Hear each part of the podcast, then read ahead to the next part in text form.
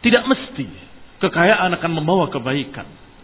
Allah Subhanahu wa ta'ala menguji dengan dua sisi. Kadang diuji dengan kemiskinan, kadang pula diuji dengan kecukupan kekayaan. Maka apa yang Allah berikan pada kita, syukuri. Seberapa yang Allah berikan kepada kita, alhamdulillah. Kita bersyukur pada Allah Subhanahu wa ta'ala.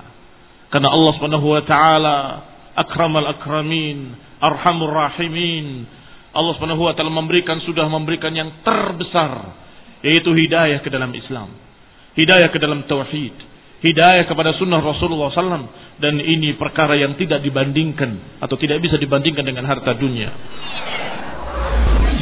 Radio Islam Indonesia (RII).